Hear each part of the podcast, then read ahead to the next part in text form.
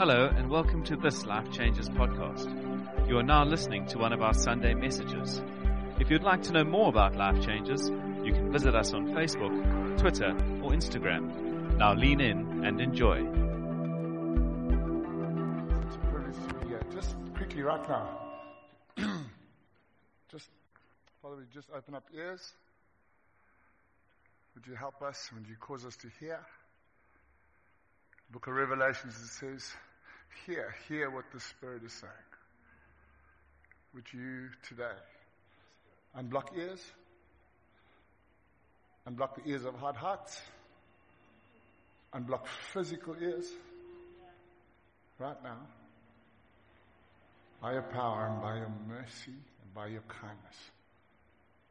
In the mighty name of Jesus. Father, we pray as we sit under your word now that you'll come to change our hearts, our minds, and our very lives.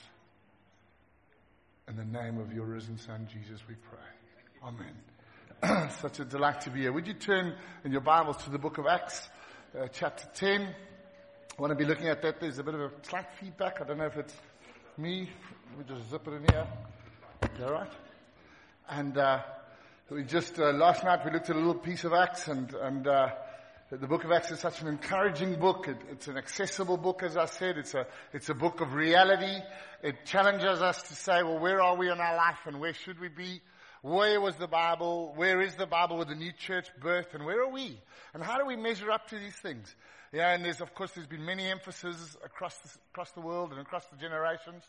Uh, about what happens in the book of Acts. And, and some of those things stopped in the book of Acts because they only needed the power at the start. Now that the power is finished, now that the church is established, we don't need the power anymore. What hogwash. The world, there is more unbelievers now than there was ever then in those days. The power is greater needed now than it was ever then. And so, so, so those guys that live under that reality, uh, or under that, that, that false reality of that the power has stopped, need to just go where the gospel is needed and they see why they need the power. I think sometimes we don't need the power because it's just so safe, isn't it? Why do I need the power? I'm waking up from my brekkie. I've got this. I've, it's just so nice. No power needed.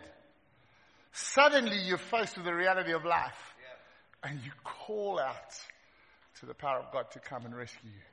And the book of Acts is such a, such a model, such a, such a way of us reading through that. And, and I'm going to read from Acts chapter 10 verse 23. And it's the background of the story. It's the story about Cornelius, this incredible man who's a Roman. He's a, he's a Gentile. He's not a believer in Jesus yet. He, he, he has a fear for God. He is a, he's a kind man. And, uh, and, and, and so he calls out to God and he's generous and God sends an angel. And he says there's a man in shining clothes. He's got no religious terminology yet. He says a man in shining clothes appeared to me. Not a disco dancer, not a guy from the 80s. It's just a man in shining clothes. He doesn't even know angels.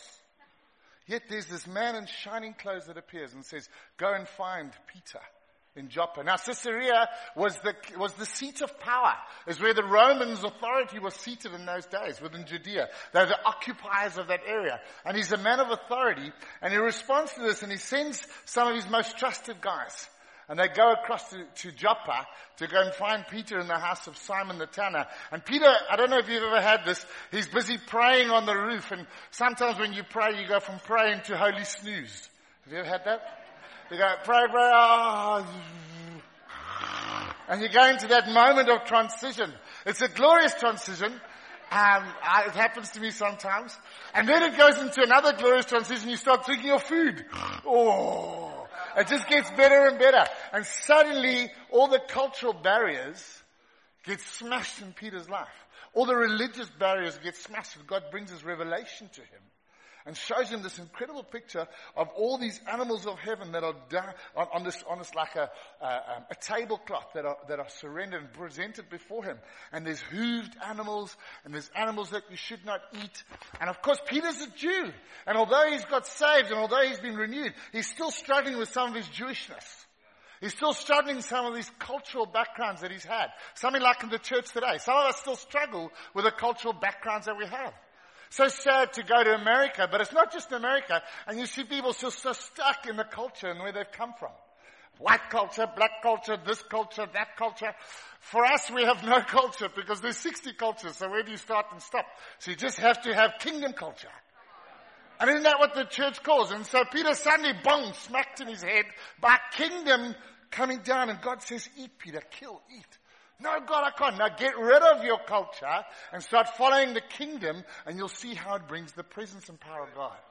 And so Peter is in this place and of course the men arrive, knock on the door, and this is where we take up this story. So we read from Acts 23. This is the single longest story in the whole book of Acts. A whole chapter is devoted to it. And then he repeats it again in the next chapter. So I think God wants to tell us something in it.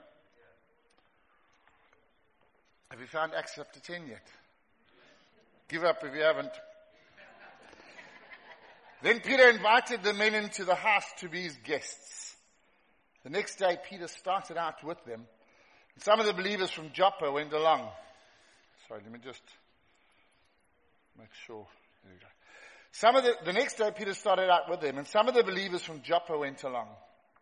The following day, he arrived in Caesarea. Cornelius was expecting them and called together his relatives and close friends. As Peter entered the house, Cornelius met him and fell at his feet in reverence. Peter made him get up. Stand up, he said. I am only a man myself. While talking with him, Peter went inside and found a large gathering of people. He said to them, You are well aware that it is against our law for a Jew to associate with or visit a Gentile. But God has shown me that I should not call anyone impure or unclean. So when I was sent for you, uh, when I was sent for, I came without raising any objection. May I ask why you sent for me? Cornelius answered, Three days ago I was in my house praying at this hour at three in the afternoon. Suddenly a man in shining clothes stood before me and said, Cornelius, God has heard your prayer and remembered your gifts to the poor. Send to Joppa for Simon, who is called Peter. He's a guest in the home of Simon the tanner who lives by the sea. And so I sent for you immediately and it was good of you to come. Now we're all here in the presence of God to listen to everything the Lord has commanded you to tell us. And Peter began to speak. And I realize how true it is that God does not show favoritism. Isn't that wonderful? but accepts from every nation the one who fears him and does what is right. You know the message God sent to the people of Israel, announcing the good news of peace through Jesus Christ, who's Lord of all. You know what has happened throughout the province of Judea, beginning in Galilee after the baptism that John preached. How God anointed Jesus of Nazareth with the Holy Spirit and power and how he went around doing good and healing all who were under the power of the devil because God was with him. Can you say God was with him? We are witnesses of everything he did in the country of the Jews and in Jerusalem. They killed him by hanging him on a cross. But God raised him from the dead on the third day and caused him to be seen.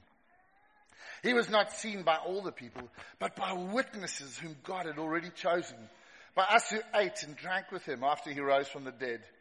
He commanded us to preach to the people and to testify that he is the one whom God appointed as judge of the living and the dead.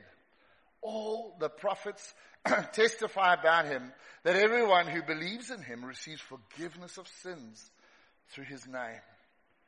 While Peter was still speaking, isn't that wonderful?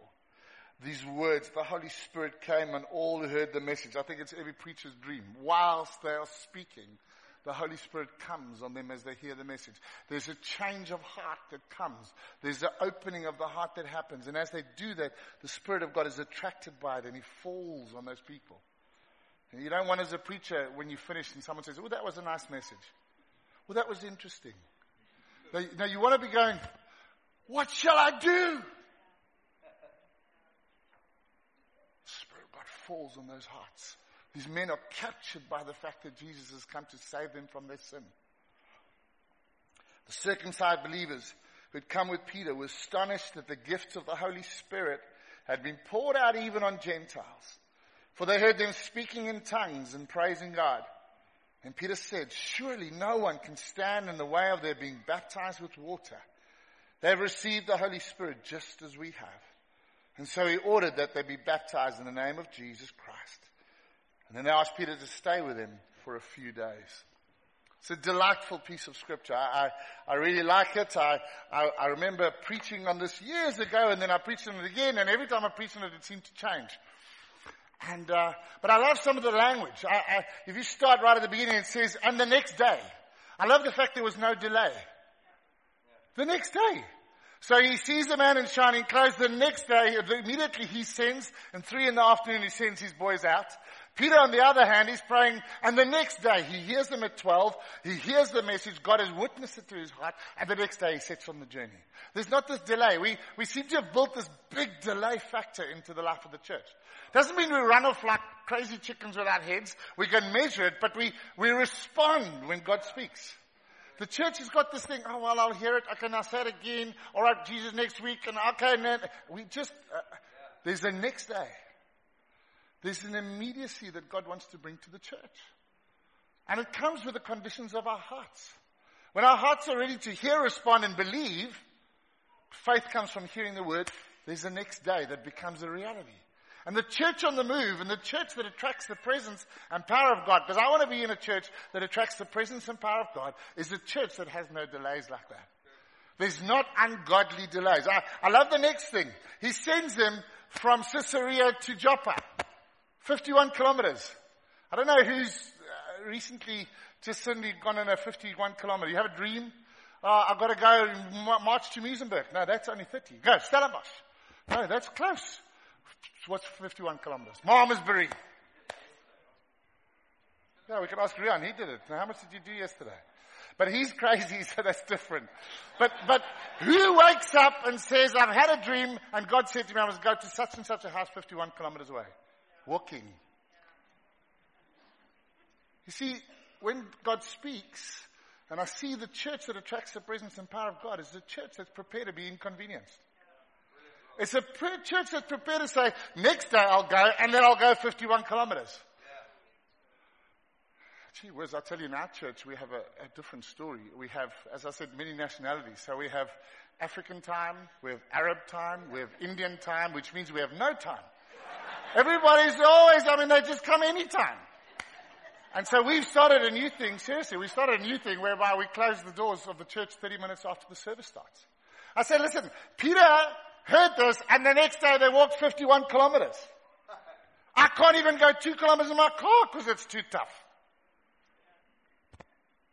The church in the book of Acts was prepared to respond and was prepared to be inconvenienced. And sometimes it's time for the church to get off our comfortable chairs. I'm so glad you don't have cushions on your chair. Don't get them. Make it tough. Like, come. All these guys with these plush chairs, they're sitting in these Grafton Everest, and they wonder why nobody wants to get up and worship Jesus. If I go to Pakistan, we don't have chairs. We sit 300 in a hall like this and we squeeze in and we sweat. My friend Dave went to Zimbabwe recently. Friends of ours who planted a church there. And he sent me this picture and I wept. They're standing like this, worshipping with one little light under a tree. And the people are dancing. They don't need smoke. They don't need mirrors. They don't need nothing. They just need Jesus. And they worship. I see the church in the book of Acts not so much concerned about its comfort, but more concerned about the name of Jesus. And the modern church has got so much concerned about its comfort. You know, in Nepal, we planted a church and there's a young, there's a young lady, I call her young lady because she's 78, and she got saved five years ago out of Hinduism. and uh, Nepal, you have what's called a Nepali flat. And a Nepali flat looks like this. Up the mountain, down the mountain, up, there's no straights. And so, so Rudra, who just planted a church, his mom walks two and a half hours to a meeting and two hours back because it's down the hill so it's quicker, back to home for every meeting. Three times a week. She'll walk two and a half hour one way, two hour another way, 78 years old. And she's never late. And she comes in, and when the young people come and the kids are late, she says, why are you late? She says, who are we worshipping? She was so used to worshipping dumb idols, and now she's working the living king. She says, I did that, now I'm worshipping God. How can I be late? It's not a problem in Cape Town, it's a problem just down the road, huh? Stellenbosch, those oaks are always late there.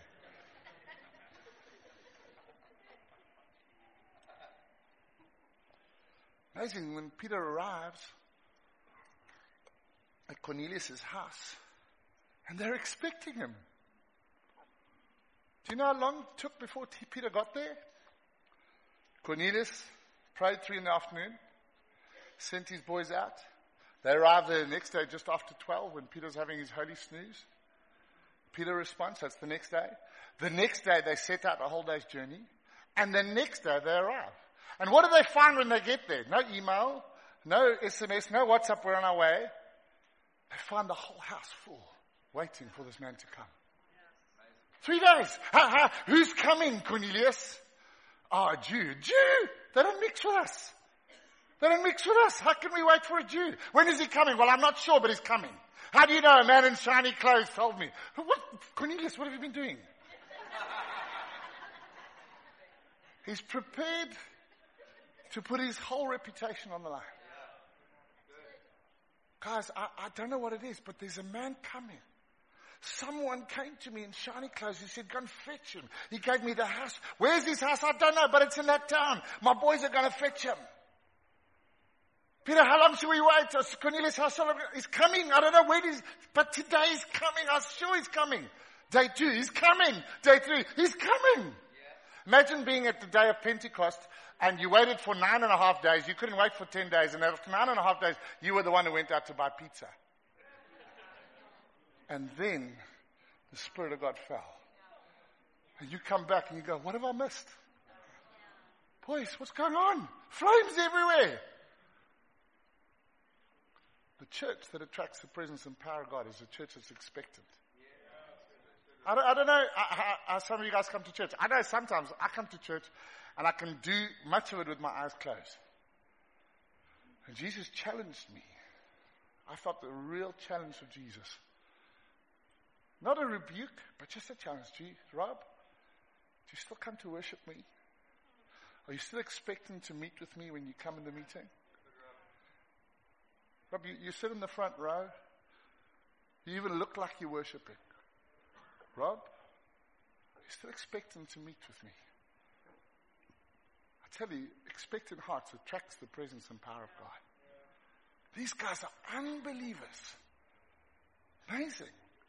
Yet they're so hungry to meet with God.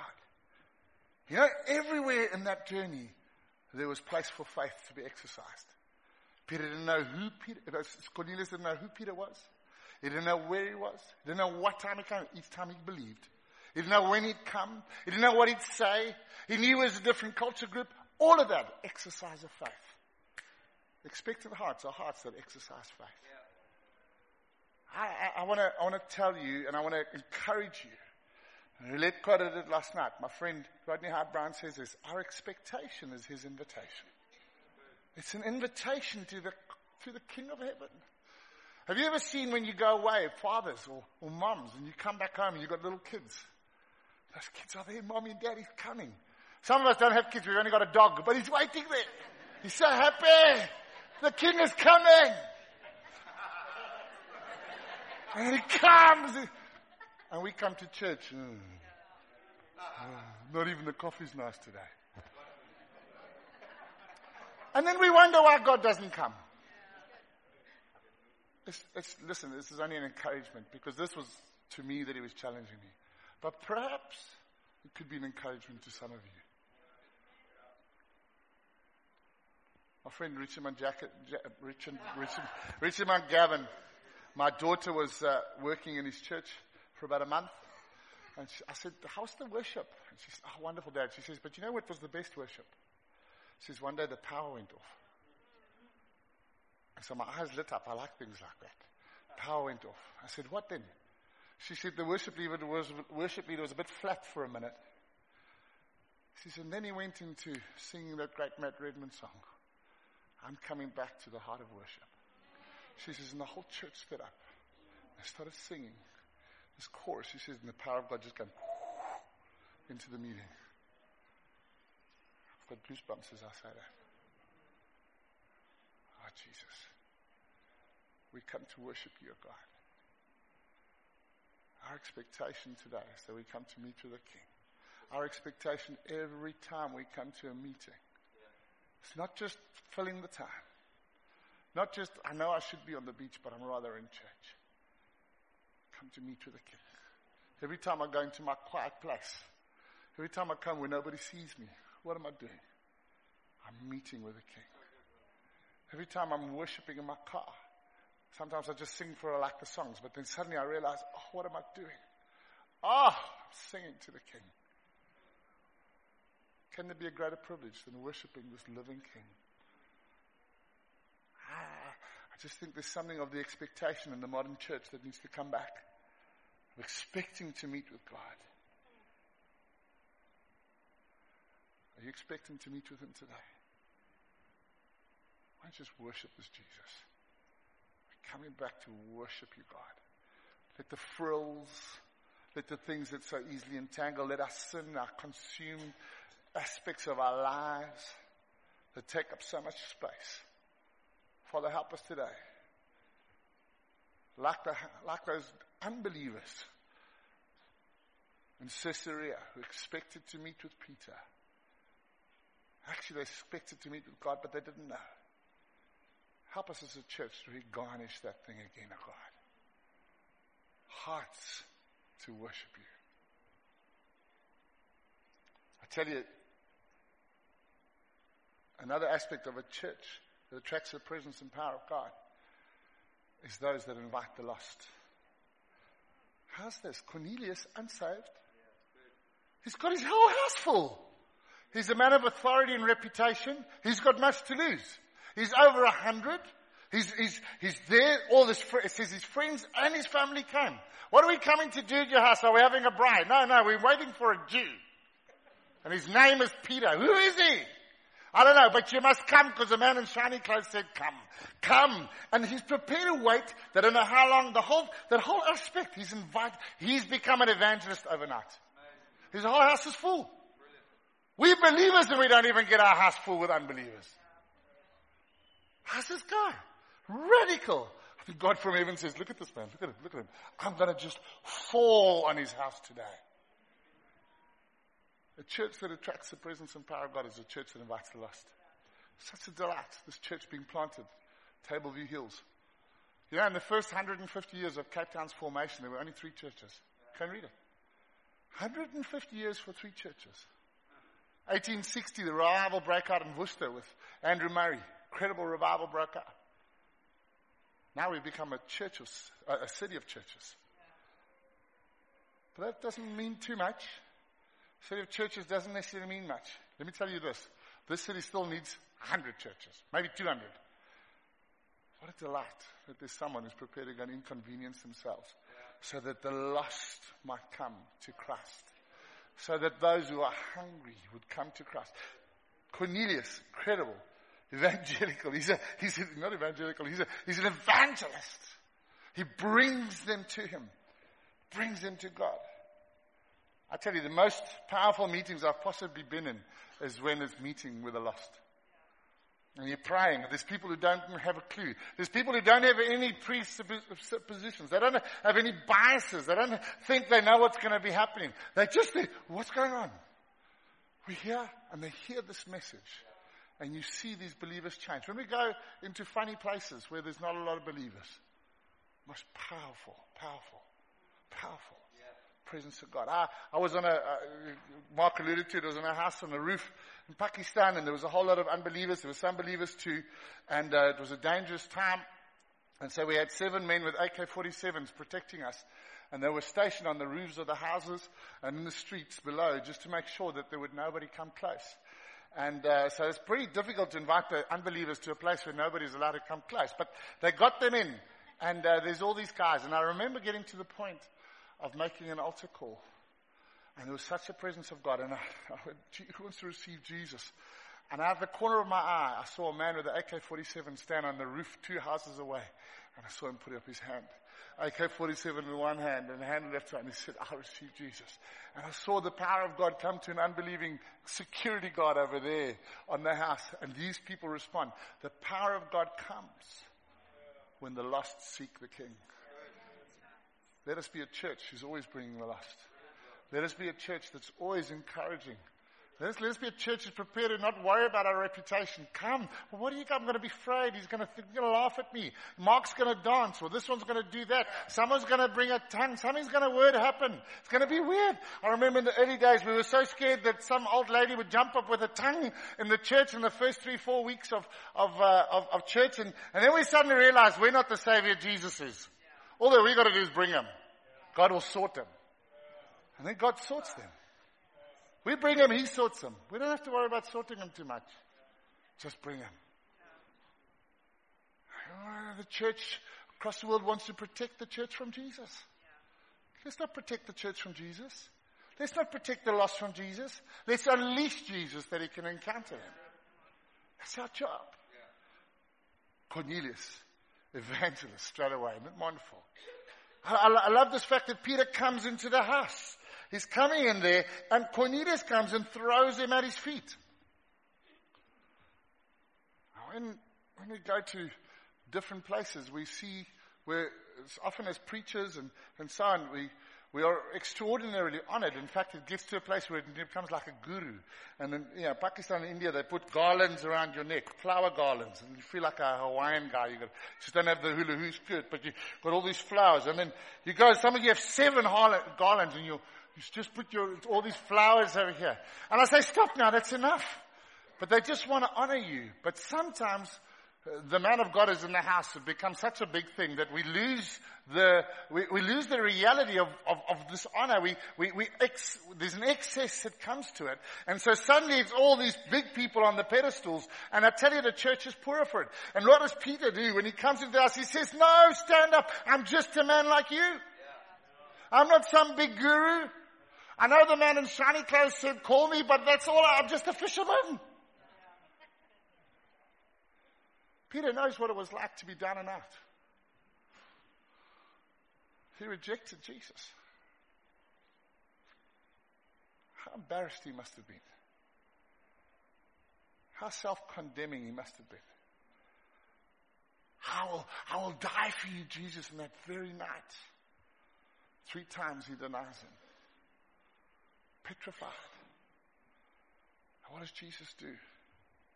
After his resurrection, what does he do? He, Peter's one of the first ones he appears to. This is one glimpse of this resurrected king will change our heart. And, and then later in John, we see the beautiful picture where he finds him on the beach. Peter, do you love me? Three times denied and three times restored. Peter, do you love me? You know I do, Lord. Feed my sheep. Peter, do you love me? You know I do, Lord? Care for my lambs. Peter, do you love me? God, you know I do. Peter knows what it was like to be a failure. Peter knows what it was like to be nothing. And so for him to come into that place, it's very simple to say, stand up. I'm only a man like you.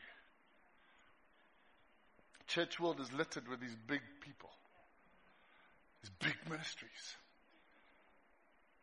Guys, we're just men like you and I. Stand up. Let's worship the King. Let's worship Him together. It's good to have honor. Honor the elders. Honor our leaders. The Bible is clear about it.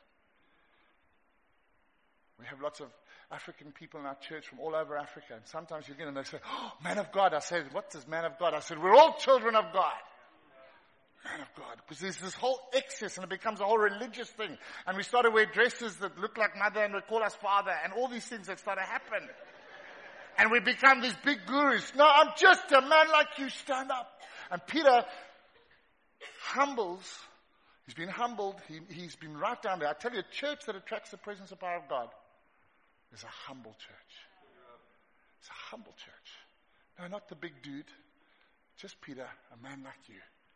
I have revelation. I've been privileged to have revelation. I've been privileged to have heard and seen God. I've been privileged to be a witness.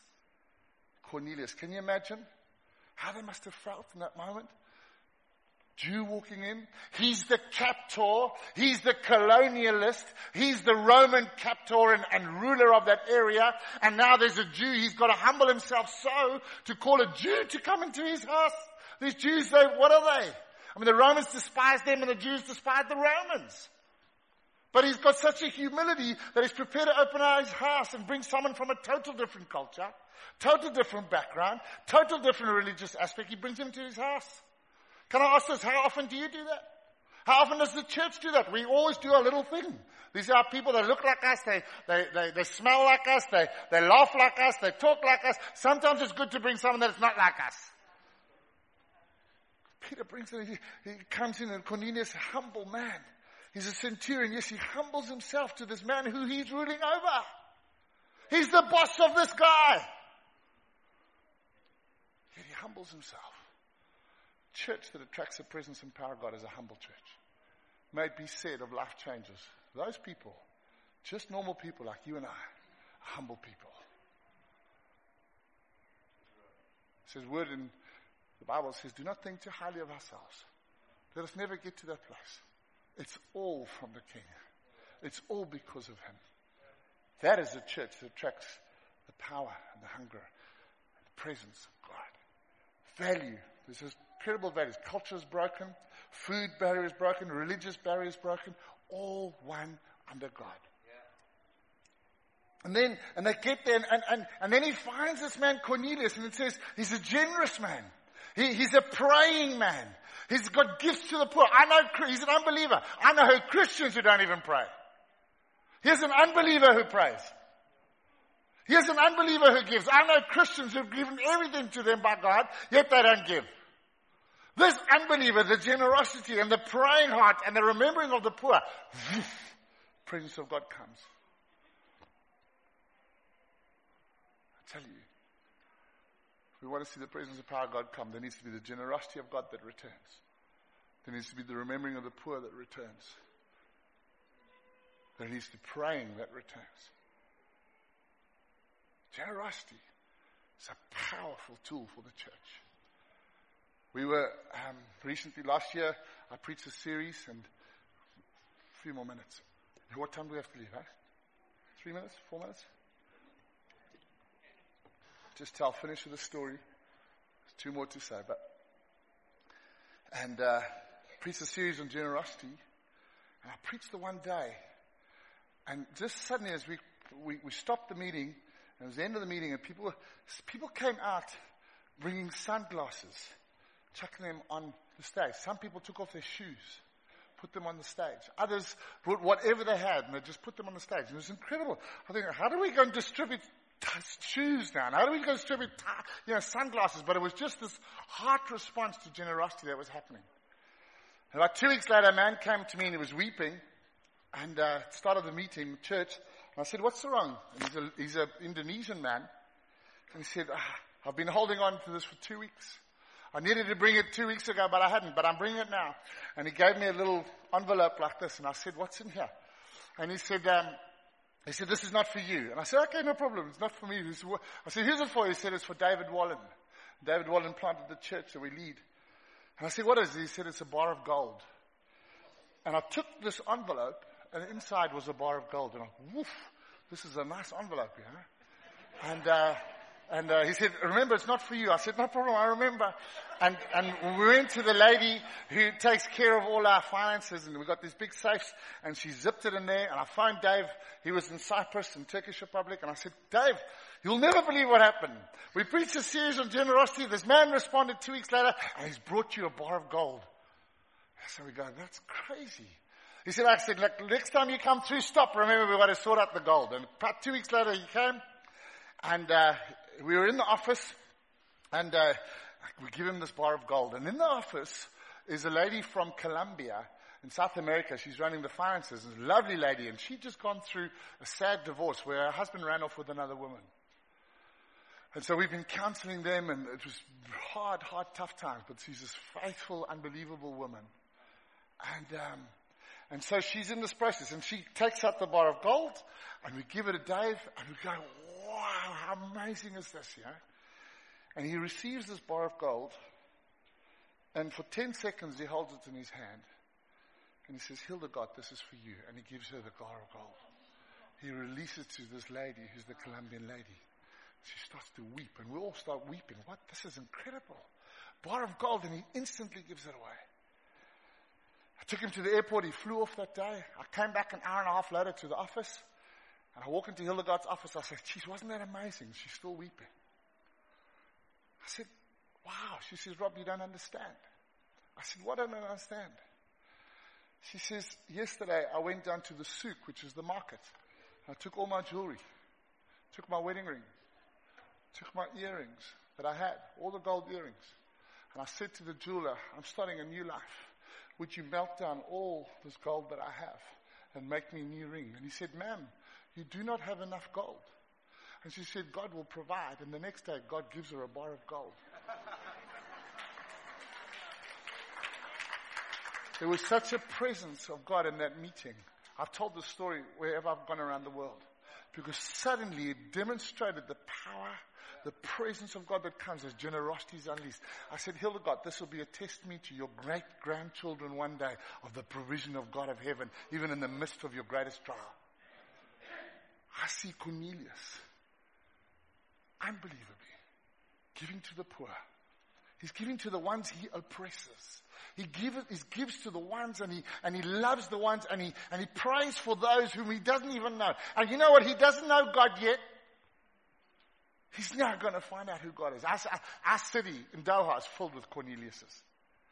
People who worship whom they think God is, but it's not God. What about the city? How many Cornelius is here in the city? My challenge to you today is, want to track the presence and power of God? Just start looking at some of these things that come out of here. I, I, I want to say to you, we should all be finding a Cornelius. There's Cornelius is crying out in the city. Generous people. They might be believers of other things, believers of other faiths. They're crying out to the king. They just don't know who he is. He's calling you and I to go and bring the truth to the revelation to a Cornelius. And want to attract the presence of power God in this church. Praying church. Generous church. Remembering the poor church. I've got to, I'll stop here now because just of time. Stop with this. Straight after this, it says, Jesus anointed by the Holy Spirit and power. Telling them about Jesus who was anointed by the Holy Spirit and power. That Jesus brings such a presence and power into that meeting. It's the demonstration of that he's alive. It's the demonstration he's alive. Sometimes you can't put it. I tell you, the power of God is the evidence of this risen King. And the evidence of this risen King who's died on the cross comes into that meeting. And he comes, and the Holy Spirit comes and endows them with power. He falls onto that meeting. A church that attracts the presence and power of God. It's a church that, under no, that declares no other name but Jesus. No other name but Jesus is the Lord. And to such a church, the presence and power of God comes and just attracts him. It's like a missile heat seeking missile It comes down upon such a church. Life changes. You cannot have a name called Life Changes and not be a church that attracts the presence and power of God. And I have experienced the presence and power of God here this weekend, but I want to encourage you. How do we come to church? Are we still obeying? Are we still prepared to be inconvenienced? Are we still prepared to put our reputations on line and invite the lost? Are we still prepared to be generous, hospitable, remembering the poor, amazing people? Are we still a humble people like we once were when we had nothing? To such a church, where the name of Jesus is declared, no other name, presence and power of God like a magnet. I want to pray for you if I can. This message was a two part series, so I won't do the two part.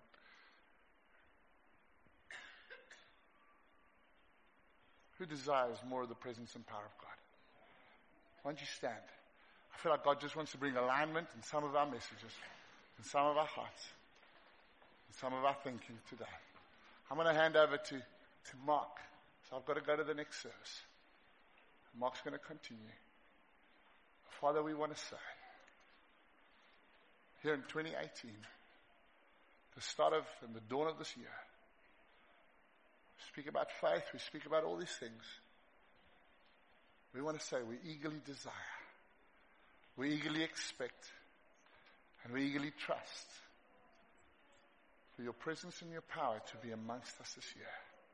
We pray that you'll come bring the adjustments that you need to bring, heart alignments, and cause this church to be a church that changes not just lives here, but the lives in this city, the lives beyond.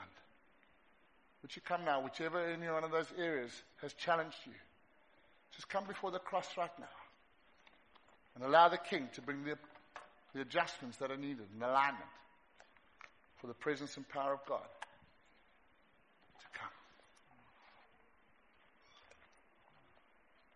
I don't know where God might have been speaking to you today.